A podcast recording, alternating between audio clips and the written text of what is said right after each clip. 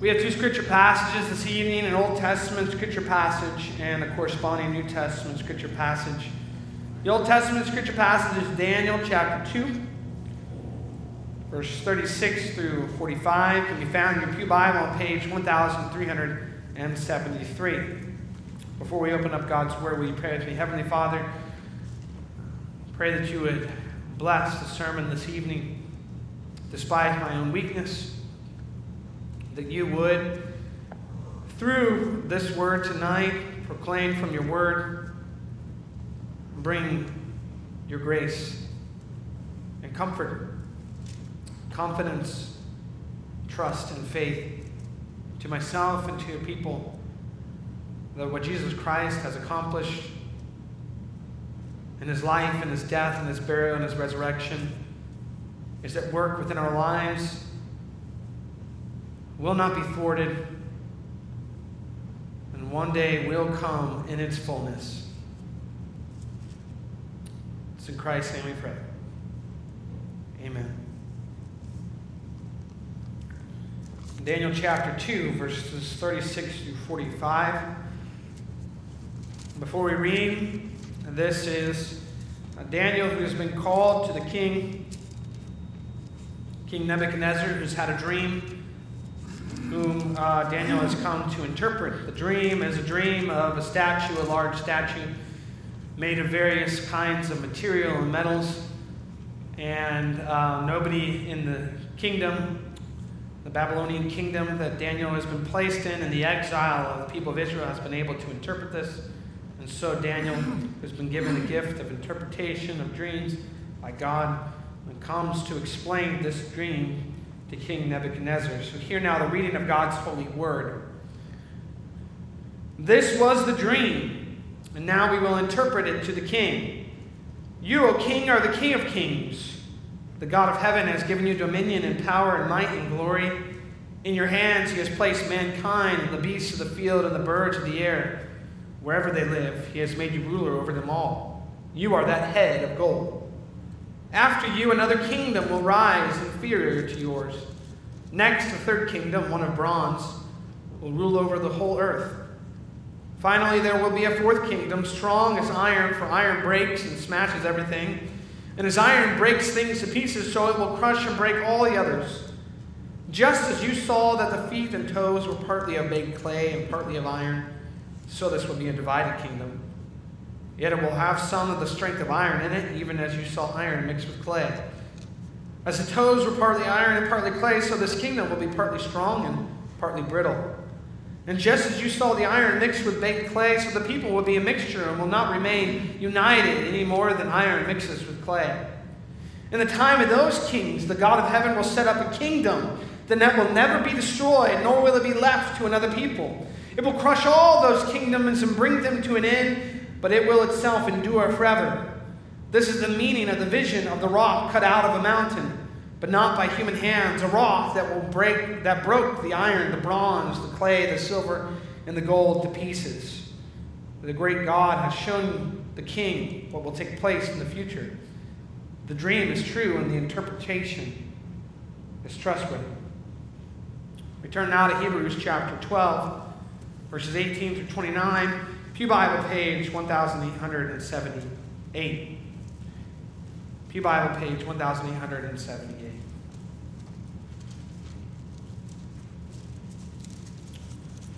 The author of the book of Hebrews says in his word of exhortation to uh, those who receive this letter You have not come to a mountain that can be touched and that is burning with fire, to darkness, gloom, and storm, to a trumpet blast, or to such a voice speaking words that those who heard it begged that no further word be spoken to them, because they could not bear what was commanded. If even an animal touches the mountain, it must be stoned. The sight was so terrifying that Moses said, I am trembling with fear. But you have come to Mount Zion, to the heavenly Jerusalem, the city of the living God you have come to thousands upon thousands of angels in joyful assembly, to the church of the firstborn whose names are written in heaven, You have come to God, the, judges of, the judge of all men, to the spirits of righteous men made perfect, Jesus, the mediator of a new covenant, to the sprinkled blood that speaks a better word than the blood of Abel. See to it that you do not refuse him who speaks. If they did not escape when they refused him who warned them on earth, how much less will we if we turn away from him who warns us from heaven? At that time, his voice shook the earth. But now he has promised, once more I will shake not only the earth, but also the heavens. The words, once more, indicate the removing of what can be shaken, that is, created things, so that what cannot be shaken may remain. Therefore, since we are receiving a kingdom that cannot be shaken, let us be thankful and so worship God acceptably with reverence and awe. For God, our God, is a consuming fire. That's far, the reading of God's holy word. May He bless it to the hands, hearts, and minds of his people. We're also going to be looking at Lord's Day 48 in the back of the Heidelberg Catechism, in the back of your Green Psalter hymnals in the Heidelberg Catechism. Lord's Day 48 can be found in the back on page 61. We can read the answer together with one voice. This is in the exposition of the Lord's Prayer.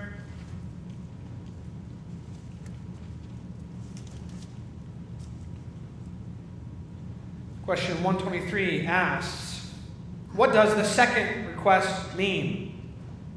Thy kingdom come means rule us by your word and spirit in such a way that more and more we submit to you.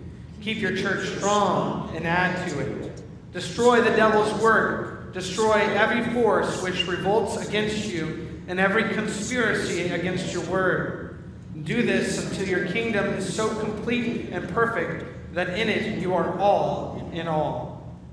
Well, that's the teaching of Catechism.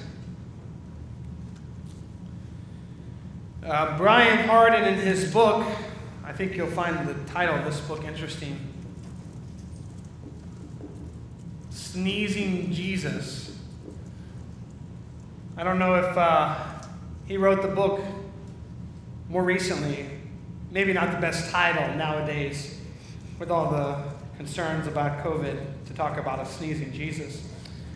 Um, but the title, the subtitle of the book is How God Redeems Our Humanity. He wrote in that book continually, Jesus described the kingdom in terms that one can't point to and identify specifically. But in every story, the kingdom was the essential piece. The kingdom is mixed in and present already. It's like leaven in a loaf of bread. A person can't find the leaven after the loaf is baked. But the loaf would be completely deflated and radically different if the leaven were missing. The kingdom is like a tiny mustard seed that sprouts into a giant bush. Someone couldn't find the original mustard seed after the bush had grown, but birds could not nest in the branches were it not for the seed. The kingdom of God is not coming in ways that you can observe, Jesus said. No one will be able to say, Look, here it is, or it's over there. The kingdom of God is already within and among you. These words, he says, are such a colossal paradigm shift, an upside down way of looking at an inside out world. And they are as disruptive now as when they were spoken. Jesus was telling people then and us now that we won't be able to identify the kingdom geographically or point it out in any one singular event. Even though the fullness of the kingdom is not yet realized, the kingdom has already begun. And we are a vital part of that realization. It's everywhere, and it's now. It is within us and among us, and worth losing all we have to gain it. And that's poignant introduction to the topic of the kingdom of God. And I hope as we discuss the kingdom of God described for us in the scriptures and how we are to pray for the kingdom to come, we will uh, think about it more deeply and more profoundly than we have in the past. So, our theme tonight, as we consider this subject, we pray for the kingdom.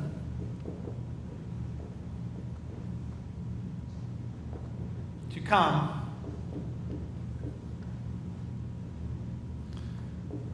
In us and through us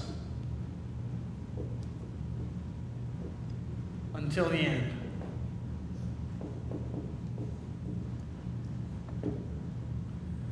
We pray, since this is what this is a prayer, a guideline of prayer, a, a, a, an ex, exclamation to us that every prayer that we have should have a part of it that is characterized by this petition of the coming of the kingdom of God. We pray for the kingdom to come in us and through us until the end. There's three points this evening. Praying for the rule of word and spirit. Is the first point.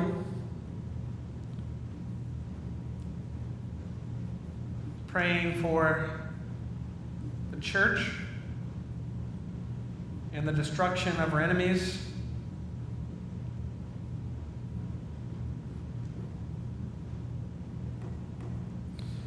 Is the second point. And then finally,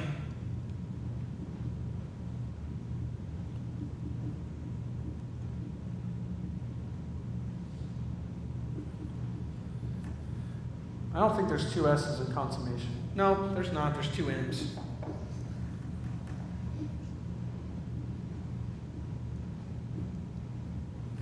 Praying for the consummation of God's kingdom. Normally, I try to stick to like one word on these points, and it just did not work tonight, so that's okay. Thank you for bearing with me. So let's talk about the first point. We pray for the kingdom to come in us, is a way that you could describe as this, the first part of the theme, what we're talking about when we pray for the rule of the word and spirit. What does the second request mean? Thy kingdom comes mean means rule us by your word and spirit in such a way that we more and more submit to you. Submit, surrender. This is a discussion about obedience. Obedience to God in terms of the kingdom of God. And maybe uh, some of you have often thought about the kingdom of God as something outside of you, something that, that comes um, as a, uh, uh, a realization of God's rule and reign being uh, made evident, being made clear in the world. Many of the people who came to the shores at the beginning of America, at the beginning of what has come to be the United States of America, believed that what they were doing was coming to bring a realization of the kingdom of God here on this new world. So they thought they would realize that. But that's not where the catechism starts. The catechism starts on the realizing of the kingdom of God in us. That when we pray in the Lord's Prayer, Thy kingdom come, we're not firstly praying for things that are outside of us, realities that are going on outside of us, ways in which we look at the world and see things that are against God who are speaking against God. We'll get to that eventually. The first thing that we are called to pray for when we pray for thy kingdom come is that the rule and reign of God would be made realized in us, in our hearts.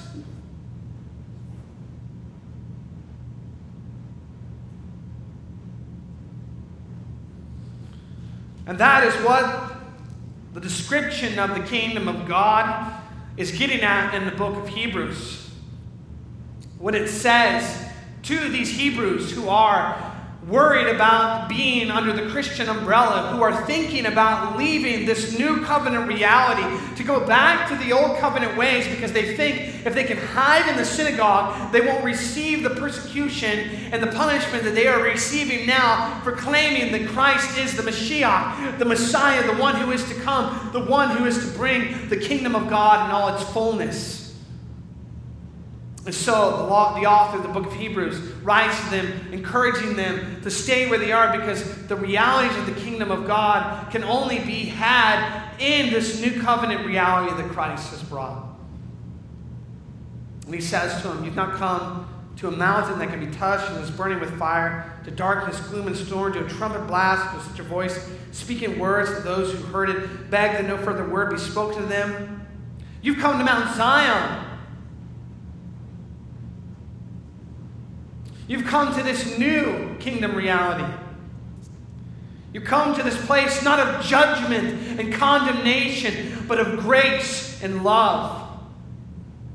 And what is meant to be the application of this distinction that is being made by the author of Hebrews what is meant to be this application of saying what you want to go back to is that dark and gloomy Mount Sinai, the one where God said, even if an animal touches it, it must be stoned to death. That's what you're wanting to go back to. What you have now is Mount Zion, the beautiful and wonderful mountain of God, where angels upon angels are gathered in worship, where the spirits of uh, righteous men have been made perfect, where Jesus, the mediator of a new covenant, who has a sprinkled blood that speaks a better word than the blood of Abel. The blood that sprinkled the ground, the blood of murder, the blood of sin, that spoke to God from the ground. Christ's blood speaks a better word.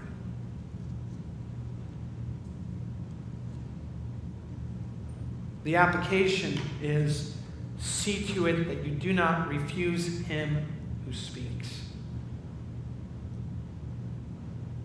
They did not escape when they refused him who warned them on earth. How much less will we if we turn away from him who warns us from heaven?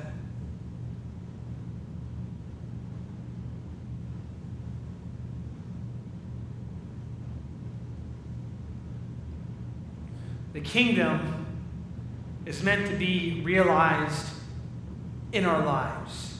And when we pray, Thy kingdom come, we are praying for God to rule us and to reign us over our lives.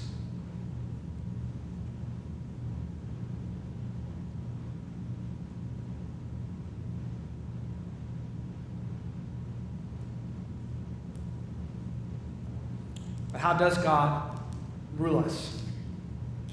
He does so by His Word and Spirit.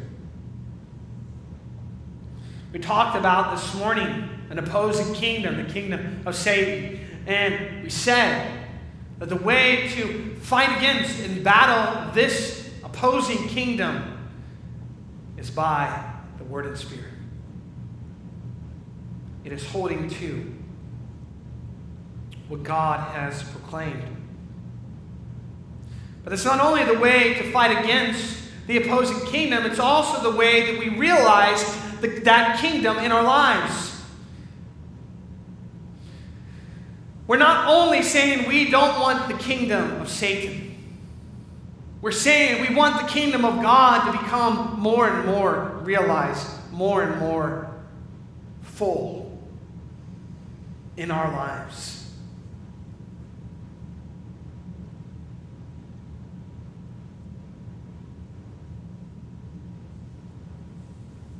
Rule us by your word and spirit in such a way that more and more we submit to you.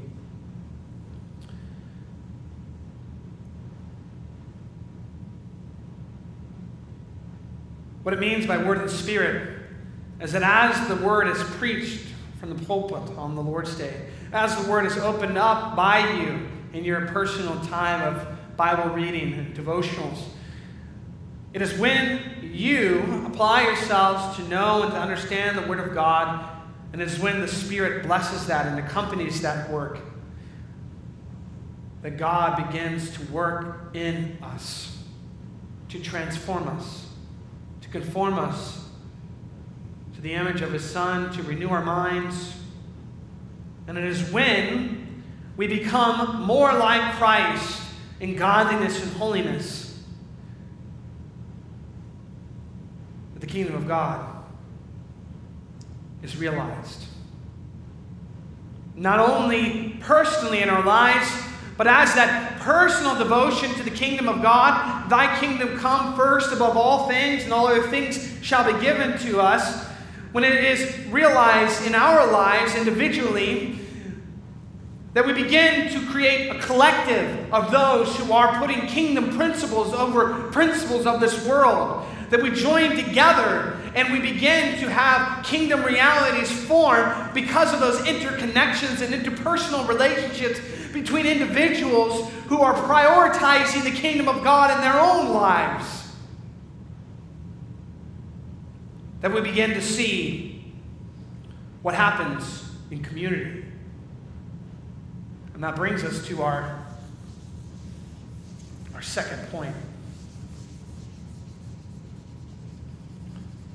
And I'm going to shorthand this. Pray for the church.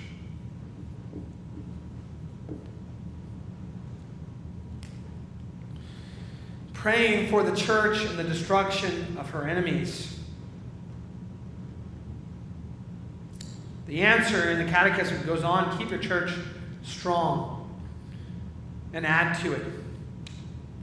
So, um, strengthen and increase your church. But also, destroy the devil's work, destroy every force which revolts against you and every conspiracy against your word.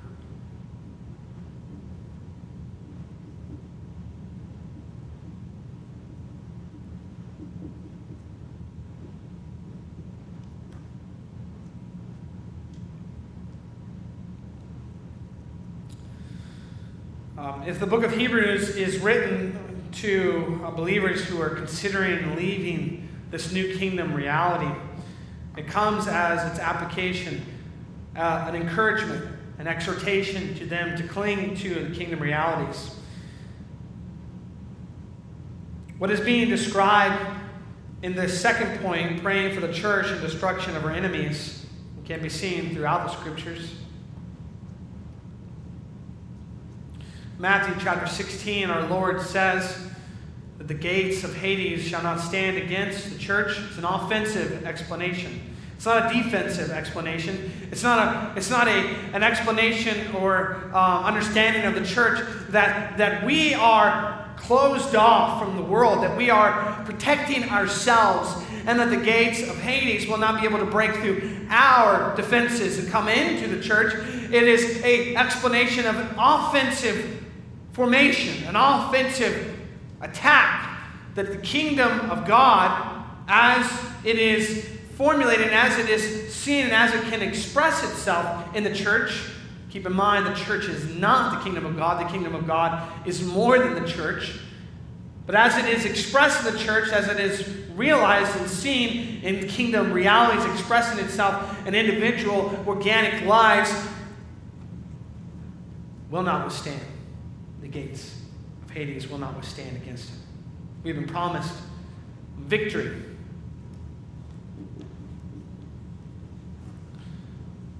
But we are still called to pray for it. To pray that the Lord would keep his church strong and add to it.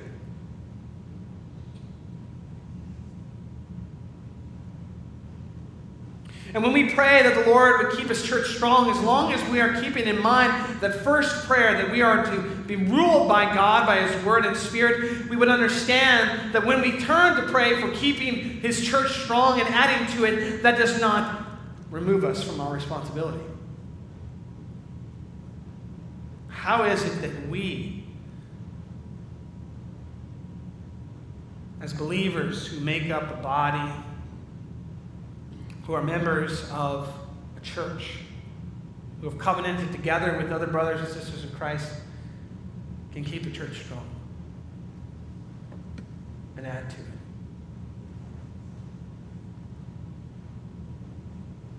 It's a question worth considering. It's a question that God, by His Word and Spirit, and His ruling over us, is revealing to us.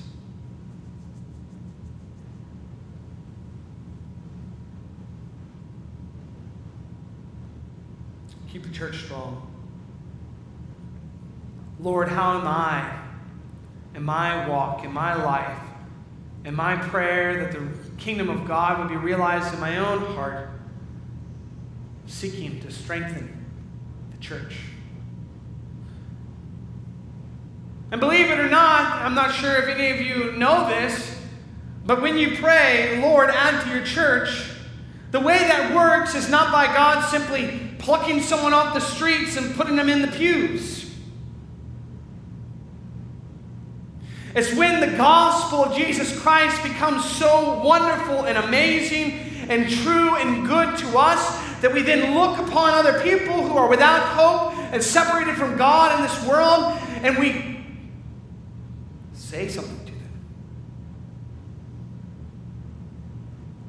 It's when we pray that God would add to his church, that God places a burden upon our hearts to do the work of evangelism.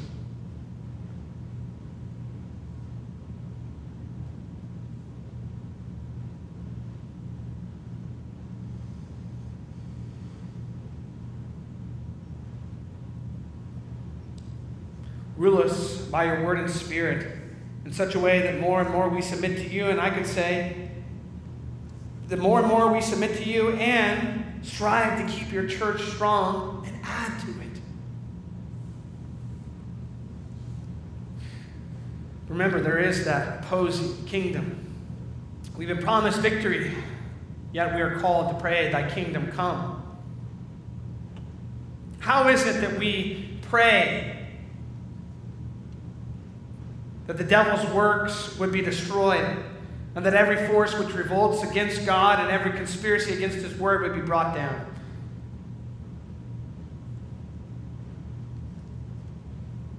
I would say to you that one way the church can do so, which has been somewhat controversial in the past, depending on how you look at it, is to pray and to sing the imprecatory psalms. The psalms given to us in God's very own word about the destruction of the people of God's enemies. And the way that we pray for destruction against the people of God's enemies is not with vengeance in our own hearts that those whom we see opposing God would suffer horrible deaths in this life. The devil's work and principalities and powers and rulers of the air. But the devil can be at work in politics and places of power.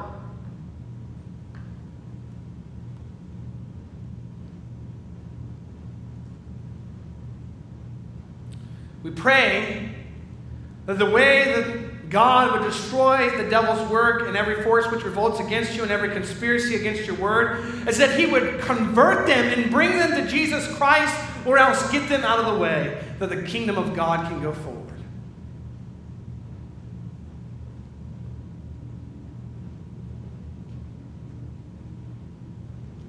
I think a very poignant example of this can be said about the way that we as Christians discuss the death of a Supreme Court justice that happened recently. I saw Christians praising that this woman was no longer alive.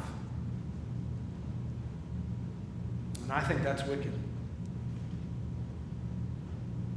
I don't know the state of Judge Ginsburg's soul. The outrage was against many of the policies that she put in place and rulings that she had as a Supreme Court justice that can be very clearly seen to be against God's law and against God's kingdom.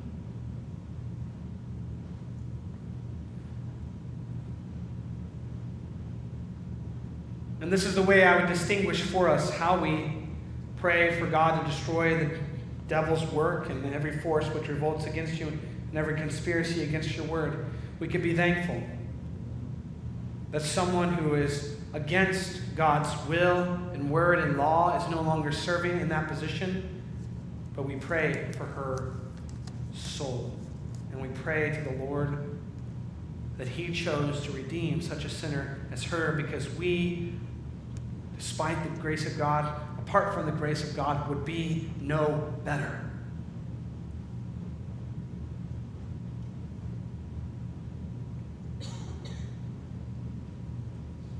Nonetheless, we must guard against the temptation that what is being asked of us here is to think about things out there, outside.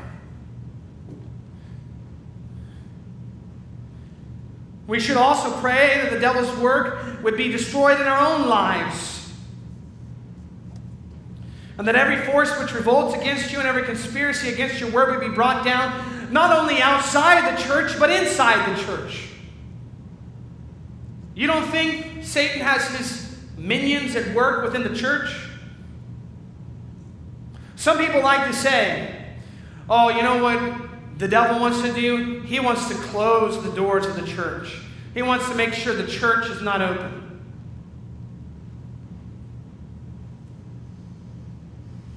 I don't think that's the case. I think what the devil likes more than shutting the doors of the church, which we've been promised won't happen, is he'd like to have a church that's all about religiosity and nothing about the gospel. And open those doors wide so everybody can come in and pat themselves on the back and feel comfortable where they're at in life without ever being asked the question, Where are you standing when it comes to your eternal destination? So people can say, oh, yeah, I'm a Christian. That's my church. I've been going to that for years. But they're on highway to hell. They're in the church. And they are a force which revolts against God and every conspiracy against His word, preached by false teachers who are cloaked in their sheepish disguise, claiming what they say is the Word of God and is not. Pray for the church and the destruction of her enemies. Daniel chapter 2. A very wonderful prophecy. A great example of the truthfulness of God's Word that before these things ever came to take place, God gave King Nebuchadnezzar a dream about the coming kingdoms of the world. And he said, after all the kingdoms that would happen after King Nebuchadnezzar, all the way up to the kingdom, the Greek kingdom, of Alexander the Great and the breaking up of that kingdom, and then the turning into the Roman kingdom, there would come a king whose kingdom would have no end. And we're told of this king. It will never be destroyed. This kingdom will never be destroyed, nor will it be left to another people. It will crush all those kingdoms and bring them to an end but it will itself endure forever. That is the promise that we are praying for to keep the church strong, to add to it. Thy kingdom come means God destroy the devil's work out there in us and destroy every force which revolts against you and every conspiracy against your word. But it is finally our final prayer.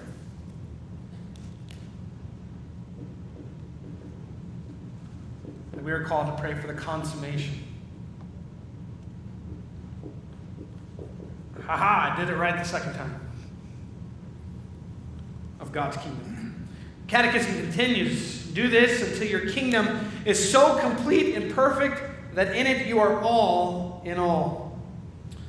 It's almost a direct quotation from 1 Corinthians 15 when we are told there that Christ is seated at the right hand of the Father, that all enemies are being placed under his feet. The last enemy shall be death. And then in that moment, Christ shall hand the kingdom over to his Father, and God will be all in all. It is the end. We pray for the kingdom to come in us and through us. In us, when we pray that God, by his word and spirit, would rule in our lives through us as we consider how we can keep the church strong and add to it, how we can participate in, in the destroy, destruction of the devil's work and fight against every force which revolts against you and every conspiracy against your end. And we pray for this thing continually. We pray for these realities continually. We pray for the kingdom of God to come continually until the end.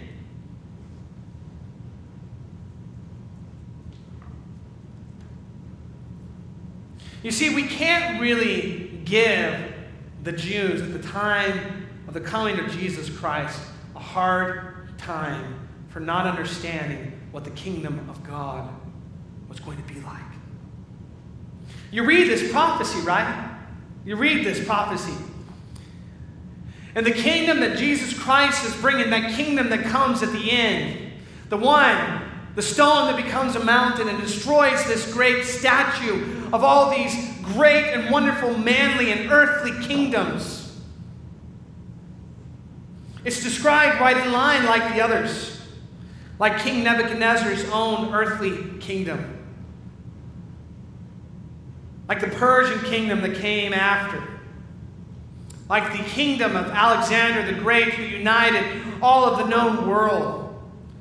The breaking apart of that kingdom, which, which created chaos, and then the, uh, the kingdom that broke into that brought a, a sense of, uh, of united, a sense of bringing things back under rule and reign of the, of the Roman kingdom, the Greek kingdom, the Roman kingdom. All these great kingdoms with all these great rulers, with all their so called majesty. And here comes, in the time of those kings, the God of heaven will set up a kingdom that will never be destroyed, nor will it be left to another people. It will crush all those kingdoms and bring them to an end, but it will self endure forever. This is the meaning of the vision of the rock cut out of a mountain, but not by human hands, a rock that broke the iron, the bronze, the clay, the silver, and the gold to pieces. The great God has shown the king what will take place in the future. The dream is true, and the interpretation is trustworthy.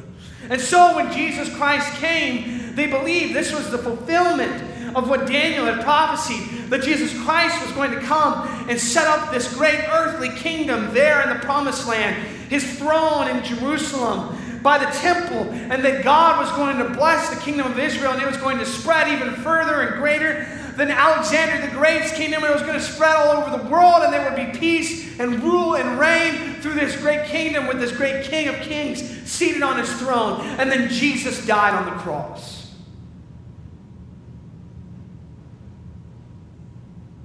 And shattered every expectation of what the kingdom of heaven, the kingdom of God, was really about. It was about dying to yourself. It was about humiliation before exaltation. It was about surrender to the will of God. Obedience, no matter the cost.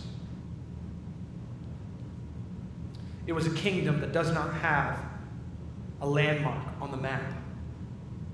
A kingdom that is being formed in each and every one of us individually as the Holy Spirit does his work in and through us. A kingdom where people can't say, there it is, or there it is.